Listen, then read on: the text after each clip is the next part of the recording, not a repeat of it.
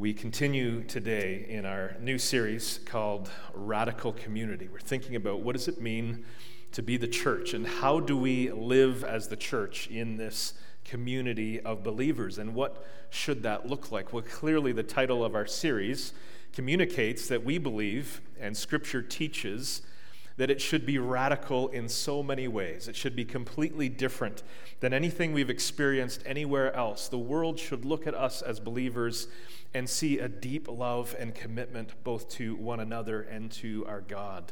So we want to see that today in this story in Luke chapter 9 and a message called Welcoming Community. This, of course, flows out of the lesson we learned last week, and that is that the radical community should be a community of radical love. And one of the verses we saw there in 1 John 4 said this This is how love is made complete among us, that is, among us as believers. And then it says, In the world, we are like Jesus.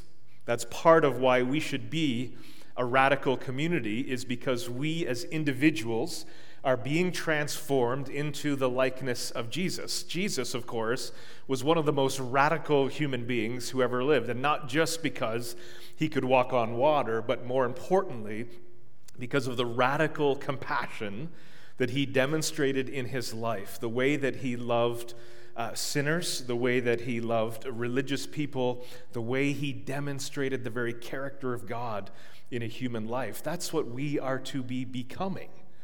And not only as individuals, but then as a church we as a church are to take on the very nature of Jesus. Think about that. The nature of this individual Jesus is supposed to become true of us corporately as a body of people. So, the way that he showed love, we are supposed to show love not just as individuals, but as a group so that when someone comes in who doesn't know Jesus, but sees the way we radically love and serve and care for each other, they're seeing Jesus not just in us as individuals, but in us as a community. That's why Jesus said, By this they will know that you are my disciples if you love one another. So that's why we're going to go back to the Gospels today and have a look at what the radical love of Jesus looks like, and specifically how it should make us welcoming people. So, here in Luke chapter 9, verses 10 to 17, uh, these verses Shannon read, this is the story of the feeding of, five, of the 5,000. I have this weird feeling that I've already preached about this story here, but since none of you remember, we'll just carry right on and go for it again today uh, Luke chapter 9, verses 10 to 17. Notice it says, when the apostles returned. What's that referring to? Well, my Bible at the start of chapter 9 has a heading that says, Jesus sends out the 12. Now, that's actually a great reminder. So, the story at the very beginning of the chapter is the story of Jesus sending out the 12 in pairs without him was one of the first times, it would seem, that he sent them out to do his work, his ministry, on their own, in pairs. And so he sends them out. Notice in verse 2, he sent them out to proclaim the kingdom of God and to heal the sick. And then he gave them some other instructions about how they should do so. So when we get to verse 10, it says the, the apostles returned and they reported to Jesus what they had done. Uh, other gospels would tell us that there was a great deal of excitement, that they'd actually seen the power of God working through them. They'd been able to cast out demons, and as we saw here, they had been able to heal sick people. So they came back, it would seem, with a great deal of excitement and enthusiasm, but it would also seem they came back with some weariness. One of the other Gospels would make it more clear that Jesus wanted to withdraw to a more remote place for their sake, so that they could recover from this busy trip of ministry that they had done. So notice there, when the apostles returned, they reported to Jesus what they'd done. Then he took them with him, and they withdrew by themselves to a town called Bethsaida. But the crowds learned about it and followed him. He, notice, he welcomed them and spoke to them about the kingdom of God and healed those who needed healing. I want us to see four things that we can learn from Jesus here in this story. So, Jesus, the most radical person who ever lived, as we want to learn about being a radical community, we start with love. And that's where I would say we need to start here in this story. Now, Luke doesn't actually mention this, but both Matthew and Mark mention the compassion of Jesus at the outset of the story of the feeding of the 5,000. Uh, in one of the stories, it talks about how they get to this remote place and, they had taken a boat, and all of these people had kind of chased them around the shore of the Sea of Galilee because it wasn't a huge lake, so you could kind of get the trajectory that the boat's heading that way. So they run around, probably uh, over the course of several miles, but they're able to get there where Jesus lands. And you can almost hear, read between the lines, the annoyance of the disciples. And we're going to see it later here in the story, but you can almost get the idea that the disciples had looked forward to some quiet time with Jesus. We just want to break from all of these people, and yet there they are, they show up. Matthew and Mark tell us that Jesus had compassion on these people. In one case, Mark tells us that he saw them like sheep without a shepherd. Now, we, we don't know a lot about sheep and shepherds. Uh, some may know a little bit about sheep farming in our area. But to be a sheep, a shepherd in those days was to live with the sheep. You never saw sheep without a shepherd. If you did see sheep without a shepherd, they were in grave danger. And Jesus saw people that way. So the, the whole story flows first from his heart of love, exactly what we saw last week this radical love that Jesus has for people, not just his own people, not just for Jewish people, not just for his disciples, but for all people. So he had compassion on them. The compassion, of course, led to, oh, there's the verse there. Sorry, I meant to show you that. And Jesus landed and saw a large crowd. He had compassion on them. They were like sheep without a shepherd. Then we see here in Luke's gospel that he welcome them. This is a, an interesting word. It's not used a lot in our Bibles. Luke is the only author who uses this word welcome, and it means to receive gladly, it means to embrace. So notice it there again in verse 11. The crowds learned about it and followed him. He welcomed them, he gladly received them. Do you ever have someone come to your door? And it was that awkward thing where they kind of acted like they wanted to come in and you didn't really want them to come in. And you probably didn't do this. You probably didn't receive them gladly the way that Jesus did. And how did he prove that? He proved that uh, by he, what he would continue to do once he received them. Now, I just want to park on this for a moment because to be followers of Jesus means that we need to be these kinds of people the kind of person who receives others gladly. Now, I look around the room and I know that we all have different personalities, right? So there are some people in this room who uh, are energized by being around people, uh, energized even by meeting strangers and talking with strangers and getting to know people that you don't even know. There are other people in this room who are terrified and we won't take a show of hands, but you know who you are. And there's a lot of you in this room because we're Wallenstein.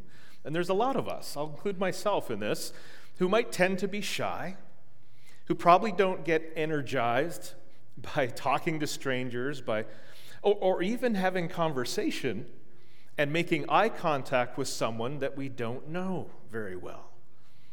But I want us to see here in the life of Jesus, and not just in this story, but in all the Gospels, and I don't know what his personality was. But I know that he was demonstrating the heart of God, and he's showing us that God's heart is one of welcome. He loves to receive. His door is always open. His heart is always open to others.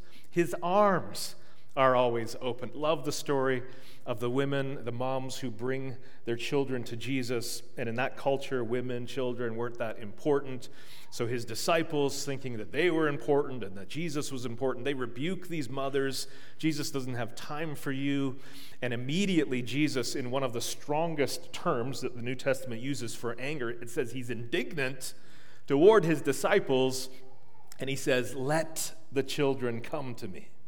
Then we read of him embracing them, taking them in his arms, and blessing them. And that is a picture of what Jesus does. The children there, of course, are a picture of people who were less than in that society. Not important, not valued, but Jesus had time for them. There was the leper, and I might have mentioned this story last week, who uh, on, on the roadway said to Jesus, If you're willing, you can make me clean. And Jesus didn't just say, I'm willing. He didn't just heal him, he went to him and touched him. A man with a, a disease that was uh, feared in those days but showing this open heart, this compassionate kindness, this glad, glad reception of other people. This is the heart of Jesus. This should be the heart of a church, shouldn't it? This is the way that we should treat one another. Now, let's just park for a moment on this uh, concept when it comes to other believers and other believers in our church. Should we not receive one another our brothers and sisters in Christ, not just other believers, but other believers that we happen to share church with. We do church with them. Together, we've signed the family commitment. We've committed ourselves to following Jesus here in the context of this church. What does Scripture call us to? What would Jesus call us to? He would call us to this this warm welcome, this embrace of one another. Um, someone came up to me recently and said, By the way, I'm a hugger. It's always nice when they warn you first, right? and I said, Well, so am I. Now, not everyone is going to be comfortable with various forms of affection that we might show here in our church community, but let's remember what Scripture teaches it's a kiss. It's a holy kiss or a kiss of love. Now, what's the, the lesson there when uh, f- I think it's four times in the New Testament we are told, we are commanded in God's word to kiss one another. Now, what's the lesson there? The lesson there is for us to remember that this is the kind of community that we are meant to be loving, compassionate, open hearts, open arms. We love and receive one another in this way. All right, so we don't do the holy kiss what do we do? I believe the point of that lesson there, that message, that, that command, is that when people look at us as believers, they see the way we rub shoulders, the way we interact, they see a community of love. Well, I'll tell you what it can't mean. And I know we've gotten to be a bigger church. There's a lot of people here, there's strangers here. But listen, if they're brothers and sisters in Christ, they're not strangers, even if you don't know them. Now, what I'm not saying is you need to hug everyone who comes through the door, but now you know I'm a hugger, so if you got one for me today, I'll gladly take it. But we do need to find ways to love each other tangibly. So here's a few suggestions for us. Don't walk past anybody and not make eye contact. Let's not do that here, not in this building, not in our parking lot. We see somebody, we walk past somebody. First thing we can do is make eye contact. Then we can double the power of that. We can smile, right? We can do that. And even if you're afraid to say anything, if you would make eye contact with someone and smile, you are communicating what? Welcome. You are welcome here. I'm glad to see you. Don't know who you are, don't know your name, but I'm glad you're here. Now we can add to that, can't we? We can do a handshake. We can as we don't have to just walk past someone we don't know. We can look at them, we can smile, then we can go to them and we can reach out our hand and we can say, Hi, I'm Gary. And we all have had the awkward thing when someone says, So, how long have you been here? Are you new? No, been here five years. well, that's great. That's going to happen in a larger church. Let's smile and laugh and chuckle about that and say, Praise the Lord. I'm so glad to be part of this family with you. We can go further than that, and we're going to see in a moment that we can actually use words. We can speak, we can talk, we can get to know each other. I am asking us as a church to be radical, all right? If you're the person who feels terrified to speak to someone you don't know, let's get radical. Let's start with the eye contact. How about that? Let's be radical. Let's smile. And let's reach out our hand. Maybe for you, getting radical is, yeah, the little side hug. Maybe it's saying hello, giving your name, asking the name, asking them how they're doing. How can I pray for you? There's so many things that we can do to extend this welcome of Christ, and it really needs to begin with each other. That should be true of us as a church family. Well, we notice as we read on in verse 11 that Jesus demonstrated his welcome in a couple of ways. First of all, by speaking to them. Crowds learned about it, followed him, he welcomed them, and spoke to them about the kingdom of God. He spoke to them about the kingdom of God. So we can use words. I didn't bring my phone up this morning, but it's interesting if we're honest how smartphones have changed the way we communicate, haven't they? And it is so easy now to pull out the smartphone and send a text. So, since I love to embarrass myself, I'll just remind you of the text I sent Jeremy last April uh, from my pocket. And if there was ever an emoji that sent love, it's got to be that one. So I told you that story, and then a couple of weeks later, I was at the high school graduation. I was texting Jeff, stuck my phone in my pocket, and then he got this. And the little blue lady there, she's crying. It's, it's one of these GIFs, the little video things. And then the little puppy falls asleep and falls over. And Jeff didn't even react or respond to this. and I'm not sure if I should be thankful for that or hurt. Now, what do we do about this? What, what do we do? Okay, so first of all, turn your phone off before you stick it in your pocket. That's, that's the first place to start. Is it possible for us to do ministry with our phones? Can we encourage somebody with a text message or with a Facebook message? And the answer is yes, we can do that. But I want us to not forget about the power of speaking face to face, right? It's a bit of a lost art, and we want to make sure we don't lose this, and we absolutely don't want to lose this as believers. Can we do ministry in this way? Yes. But let's remember to speak. We've talked already about making eye contact. Get close to someone, shake their hand, and speak words to them. That is what Jesus did. We see him doing this all through his ministry, where he would speak to individuals, and then when the crowds would come, he would speak to them. And what is he doing? He's, he's expressing compassion and kindness for them. He's teaching them about the kingdom of God. Why? Because he loves them, and he's giving them words that they need for their own spiritual benefit. This is what we should do as well. We should welcome one another, and we should use words. So here's the radical community. And again, you might be the person who's shy. I don't want to meet anybody new. I don't want to talk to anybody I don't know, but with God's help. And remember what we learned last week everything that God intends to do in us and through us is supernatural. So we get the privilege of saying, God, I'm scared. Would you help me? So we can walk out this door today, we can get up from our seat, we can meet someone we've never met before, and we can say, God, would you help me not to be afraid? Would you give me words of kindness for someone? Would you help me to speak. Now, one of the things that uh, we want to emphasize here, the first panel on the inside, is our small groups. Uh, if you've never been a small group, by the way, when I, when I get to know some of you, uh, and you, many of you probably would say, yeah, Gary does that. I ask about you and how long have you been at the church, and, and one of the things I'll, I'll try to find out is how well connected. Have you gotten to know anybody? Have you been able to make any friends? And then I'll say, have you found a small group?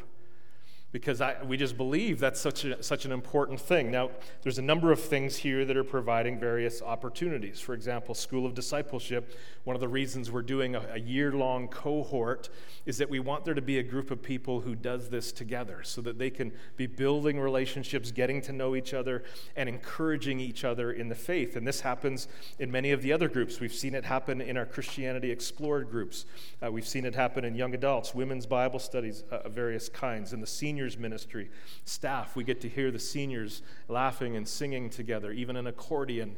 It's a real blessing to us. There's an opportunity for us to go deeper in relationship, and that's certainly true of our small groups. So if you're not well connected here, I want to challenge and encourage you to find a way to do that. First possibility would be small groups. Uh, you can uh, let us know simply by texting small group to that number.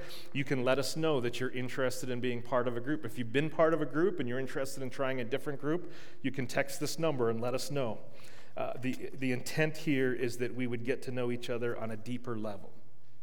Transformation happens not when we stay inside of our shell, but when we put ourselves out there, when we get to know each other, when we allow God to use other people in our lives. I really believe that this is true. It's, it's obviously harder when we gather on Sunday mornings with hundreds of people to get to know each other deeply and to speak really important words into one another's lives. It is possible. And I think we should come to church on Sunday mornings, not just thinking, I wonder if the sermon will be good. I wonder if the, the music will be good. I hope the coffee's better than last week. But we can actually be praying, Lord, who can I speak to? Who can I encourage today? Who's here hurting? Who needs a, a word of compassion? And we can be saying, Lord, I need. I need you to speak into my life through your people. We can pray that God would do that. We can do that here. We can do it even more deeply in small groups and in smaller contexts and settings. Jesus spoke to the people. Then we find, there you go, one more time. Then we find after he has done so for a while, by the way, he didn't just speak to them in verse 11. He spoke to them about the kingdom of God and he healed those who needed healing. Have we seen that, those two things? Have we already read that in this passage this morning? We actually have. Back in verse 2, when Jesus sent out his disciples, what did he tell them to do? He sent them out to proclaim the kingdom of God and to heal the sick. Now, isn't it interesting that Jesus had just sent the disciples out two by two? Apparently, they had done this ministry. Now he takes them aside for rest, but this huge crowd shows up. And you really get the impression here that Jesus was the only one who engaged in what was exactly the same work that he had sent them out to do. My impression is Jesus taught the kingdom of God and healed. And the rest of the disciples spent the rest of the day, it would seem to me, pouting.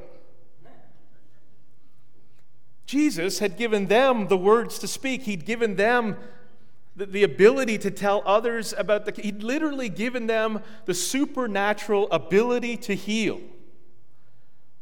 And they sat around wondering when everyone would leave so they could start their day off. We do not read of the disciples healing anyone or speaking to anyone or participating in any way. The only thing we read happens in verse 12. All right, now they're going to engage. Late in the afternoon, the 12 came to him, Jesus, and said, Send the crowd away. Okay, first thing they've said all day. Let's get rid of these people. Now, they had a good excuse, didn't they? So they can go to the surrounding villages and countryside and find food and lodging because we're in a remote place here.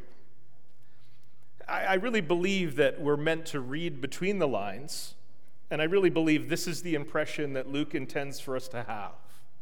Is that Jesus spent the day ministering to people and the disciples did not.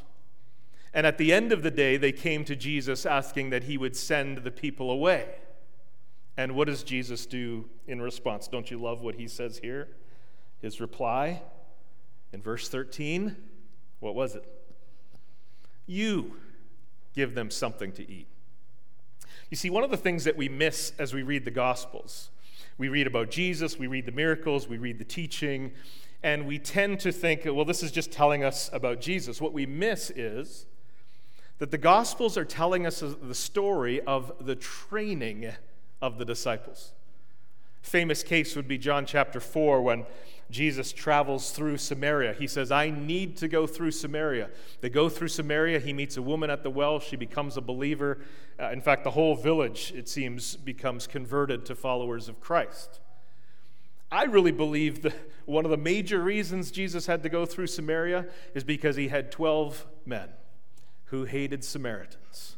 And his, his intention was to take them to Samaria. We're going to do ministry in Samaria. I'm going to teach you how to love the Samaritan people. I'm going to show you that God saves Samaritan people.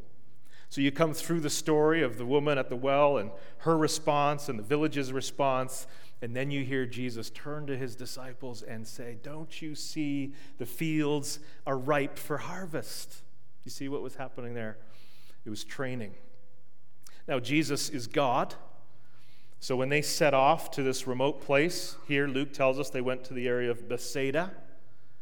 Jesus, being sovereign God, did he know the crowd was going to show up on the day off? Yeah, he did. And he is training his disciples. And when he turns to them and says, You give them something to eat, what he's saying is, Participate with me. Love these people the way I love them. Work with me here. He's wanting them not just to see that this is what they are called to, but now to have the joy. Don't you think? Don't you think Jesus wants the disciples to have the joy of being a living miracle to the people that were there? And so the last thing we see in this story is hospitality. Jesus uh, said in various parts in the Gospels that he had no home. He, foxes have holes, he said. Uh, birds have nests. I have nowhere to lay my head. So when Jesus decided he wanted to put out a meal for somebody, he had to do it in the wilderness. Didn't have a kitchen to cook in. But he asked the disciples, What do you have? They said, We only have five loaves of bread and a few fish, probably just enough for the 12 of them plus Jesus. But Jesus says, You give them something to eat. Verse 14 tells us, Luke says there were 5,000 men there, likely women and children on top of that. He said to his disciples, Have them sit down in groups of about 50 each. Why? Well, we do that when we invite people over. We want to make sure they have a nice place to sit. When we're going to have our meal, we sit at the table, we're comfortable.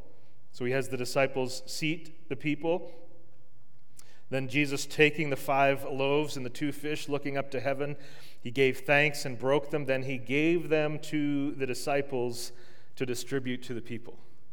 I, I wish I could be there. What was it like for the disciples? They knew what they started with five loaves, two fish. You know, in the movies, Jesus lifts up the basket with the five loaves and two fish when he pulls it down again, it's, it's great cinematography, right? He pulls it down again, and it's loaded with loaves. And I don't know how it all happened, but miraculously, the baskets were loaded with food. They were distributed. They went. The food went way farther than anyone expected. They came back. There was more. This is the hospitality of Jesus. Have you ever noticed how meaningful it is when someone feeds you? Right? Why is it that when someone feeds you, when someone you, you meet someone at Tim Hortons, they say, I got it this time. I'll get your coffee. I'll get your donuts. There's something about that. When someone has us into their home and they feed us, we get to see them up close. We get to sense their, their kindness, their generosity to us. We find out how well they make spaghetti. And it's wonderful, it's personal, it's, it's generous and it deepens relationships. What's interesting is how often the Bible speaks of this as a, an, an, important ministry tool. Paul spoke of it in Romans chapter 12. He says, Be devoted to one another in love, honor one another above yourselves, share with the Lord's people who are in need, practice hospitality. Did you ever notice this is a command of Scripture? None of us can say, well, the Lord never told me to be hospitable. Actually, He has. Paul tells us to be hospitable. Peter tells us to be hospitable. Uh, hospitable. He says, offer hospitality to one another without grumbling. And then the writer of Hebrews, who we don't know who that was, tells us to be hospitable. He says, Do not forget to show hospitality to strangers, for by so doing, some people have shown hospitality to angels without knowing it. That's an interesting verse. It is a command of Scripture for us to be hospitable to one another. When I grew up as a boy, I remember Sundays, Sunday mornings, and I remember asking this question to my parents So, who's coming over today? Or I might say, Or are we going somewhere else? Because it was a time frame, at least within the, the, Christian communities that I was part of, where Sunday was the day when you invite someone back. Our kids grew up uh, with friends around them in our church. Sunday became the perfect day to bring someone else's kids home, and everyone, all the kids could hang out together, feed them, Some of those farm kids could eat way too much. it is a bit of a lost art, isn't it? It's not something that we do anymore. In fact, it's something that many of us would be terrified at the thought of having someone into our home. You mean we, but what if we burn the food? Like, how clean does the house need to be? How, how do we even do this? And there's a tremendous amount of fear, anxiety around opening our home, opening our lives. But do you see how hospitality is the opportunity for us to be truly welcoming? Jesus had open arms, and he opened, he opened this meal to people, and he calls us to do the same. Welcome one another, open your lives, open your doors to one another. Now, we don't all have the same skills in this area. I believe that hospitality can look differently for different people. For those of you who, by God's grace, can open your home, you can afford to do that, I would encourage you and challenge you to do that. Small group is a place where that happens. Generally, you're going to gather in someone's home, and I, I always loved it when everybody brought a dessert. And that's hospitality. Let's, let's do it. Or maybe you have a snack list and you take turns. It's, it's hospitable. Hospitality can happen at Tim Hortons. A lot of great ministry happens at Tim Hortons. I can invite someone to Tim Hortons and I can buy the coffee. That's hospitality. There's all kinds of ways that we can do this, but it's what Jesus did. It's what he was teaching his disciples to do, and it's what Scripture commands us to do. Now, Andreas alluded to this earlier in his announcement. When we think about what it means to be a welcoming church, what it means to be a welcoming believer, all of this, of course, goes back to Jesus himself. Romans 15 7 says, Accept one another then, just as Christ accepted you, in order to bring praise to God. Jesus, in his ultimate act of sacrifice, was nailed to a cross in which his arms were stretched out wide, and I would argue symbolically for the open heart and the open arms that he would have for all people through his death. Everyone is invited, everyone is welcome to find salvation through what was happening right there on the cross. He gave his life, he died, he suffered so that we could be accepted in him and in God. We could find forgiveness. The sin that had driven us away from God, that had driven this deep wedge between humanity and God, now through Jesus, it can be wiped clean and his arms can be open wide to us, even though we're sinners. And through Christ and his sacrifice, we can be fully accepted. You see, everywhere where we are taught to love one another this way, it always goes back to Jesus. Jesus said, Love one another as I have loved you. Forgive one another as God has forgiven you. And here we see it accept one another as Christ has accepted you. How crazy is it for us to gather in a church and celebrate the fact that we have been saved, that we are the people of God, that I have found salvation in Christ, and I'm good, and I've got my, I, I've got my eternal hope. But then turn and close our arms and our heart to other believers and to the people of, of this world who desperately need Jesus. Do you see how inconsistent that is? And that is what Scripture is showing us. That's what Jesus is saying to his disciples. In one place, he said, Freely you have received, freely give. So, if we're here today and we are recipients of the amazing grace of God through Jesus and through the gospel, Scripture says, now extend that. Be that person, be Jesus, first to your church family. Next, let it flow out into the community. And if someone comes through our doors on a Sunday morning and they don't know Jesus, or maybe they are believers and they've come from another place, may they find here in us the very welcome of Christ. Arms and hearts opened wide to them. Why? Because we're so amazed that God would open his arms and his heart to us. And because we're recipients of that, we are now the people of welcome. We will not close our hearts, even to someone who is a sinner. Do you know why, why I believe the, the disciples were so reluctant to minister to these people? Who were the people that followed Jesus into the wilderness? They were the outcasts, they were the crippled people, they were the diseased people. I, I suspect for many of the disciples, they were turned off by these people and they wanted Jesus to send them away. Who is it that turns you off, that causes you to recoil? God says, No, love them, welcome them, receive them on the basis of what Christ has done for you. I love these words of Paul, and he writes to the Corinthian church who was questioning whether he was a legitimate apostle to them, whether he really loved them, and he appeals to them in 2 Corinthians. And here he says, We, the apostles, have opened wide our hearts to you. We are not withholding our affection from you. Open wide your hearts also. Are we a welcoming church? We are a welcoming church if we are welcoming people. And as individuals, we look people in the eye, we smile, we welcome them, and we love them.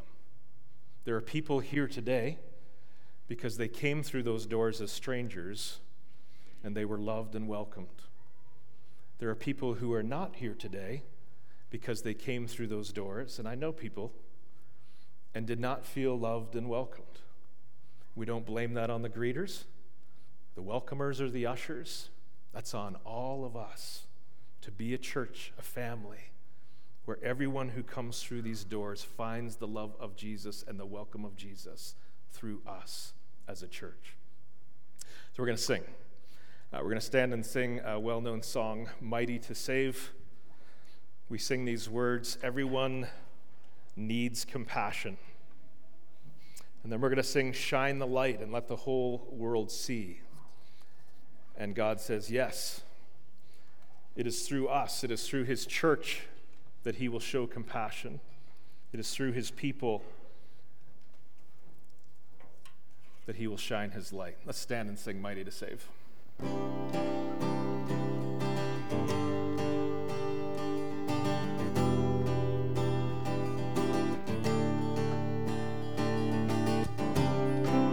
Everyone needs compassion, love that's never failing. Let mercy fall on me. Everyone needs forgiveness, the kindness of a Savior, the hope of nations.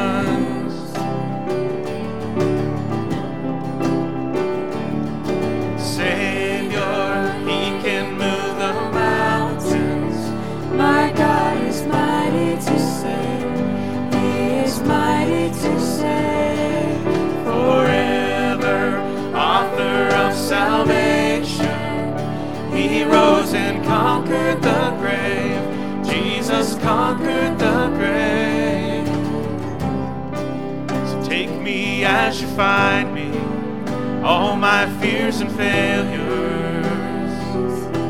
Fill my life again. I give my life to follow everything I believe in. Now I surrender.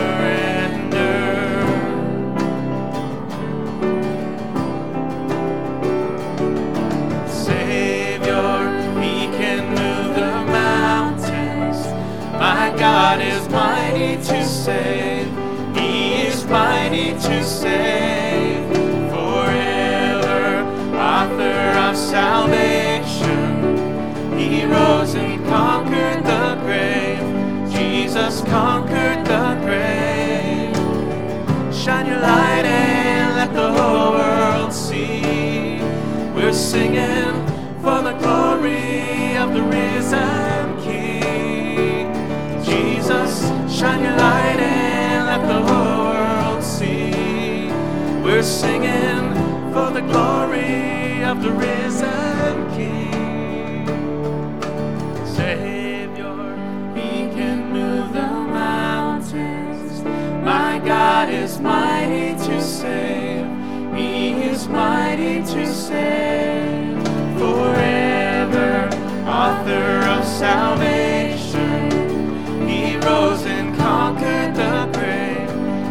Jesus conquered the grave. Savior, He can move the mountains. My God is mighty to save. He is mighty to save. Forever, author of salvation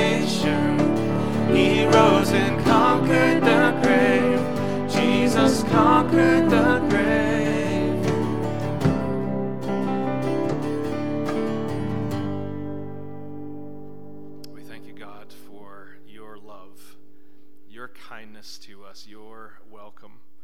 Though we are sinners, though we ran from home, we, we rebelled against our Creator and our Father, and you have welcomed us back through Jesus, through his sacrifice on the cross. Our, our rebellion and our sin can be washed away so that now you can receive us with open arms. And so many of us in this room would say, Amen. We have received the goodness of God, his salvation through Christ.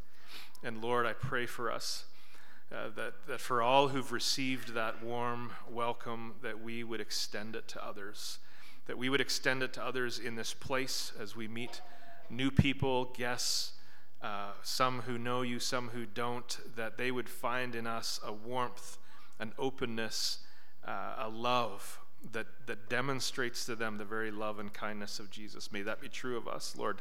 Make us radical in this way. Transform us. Give us courage and may we look to you for supernatural help in all of this.